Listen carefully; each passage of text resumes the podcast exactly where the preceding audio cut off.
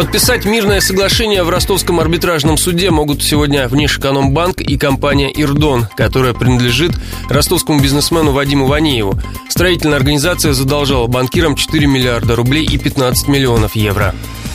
Подробности. В начале сентября Внешэкономбанк обратился в арбитражный суд с иском против Ростовской области. Он потребовал взыскать с холдинга «Евродон» Вадима Ванеева долги за кредит четырехлетней давности. Компания «Ирдон», что входит в холдинг Ванеева, заняла у банка около 5 миллиардов рублей на домостроительный завод возле шахт. Однако выплатить долг не получилось из-за кризиса. Залогом по кредиту служило имущество «Евродона», которое ВЭБ потребовал продать. Примечательно, более 40 40% акций Ирдона принадлежат Внешэкономбанку. Позже стороны заявили в суде о желании заключить досудебное мировое соглашение. Суд ходатайство удовлетворил, и сегодня стороны должны показать в суде уже подписанные бумаги.